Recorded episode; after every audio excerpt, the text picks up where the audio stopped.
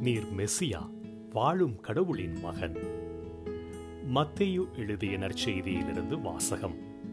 அதிகாரம் பதினாறு திருவசனங்கள் பதிமூன்று முதல் இருபது வரை. அக்காலத்தில் இயேசு பிலிப்பு செசாரியா பகுதிக்கு சென்றார். அவர் தம் சீடரை நோக்கி மானிட மகன் யார் என்று மக்கள் சொல்கிறார்கள்? என்று கேட்டார். அதற்கு அவர்கள் சிலர் திருமுழுக்கு யோவான் எனவும் வேறு சிலர் எலியா எனவும் மற்றும் சிலர் எரேமியா அல்லது பிற இறைவாக்கினருள் ஒருவர் என்றும் சொல்கின்றனர் என்றார்கள்.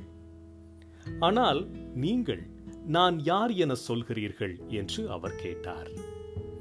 சீமோன் பேதுரு மறுமொழியாக நீர் மெசியா வாழும் கடவுளின் மகன் என்று உரைத்தார். அதற்கு இயேசு யோனாவின் மகனான சீமோனே நீ பேறு பெற்றவன். ஏனெனில் எந்த மனிதரும் இதை உனக்கு வெளிப்படுத்தவில்லை. மாறாக விண்ணகத்தில் உள்ள என் தந்தையே வெளிப்படுத்தியுள்ளார். எனவே நான் உனக்கு கூறுகிறேன் உன் பெயர் பேதுரு. இந்த பாறையின் மேல் என் திருச்சபையை கட்டுவேன். பாதாளத்தின் வாயில்கள் அதன் மேல் வெற்றி கொள்ளா விண்ணரசின் திறவுகோல்களை நான் உன்னிடம் தருவேன்.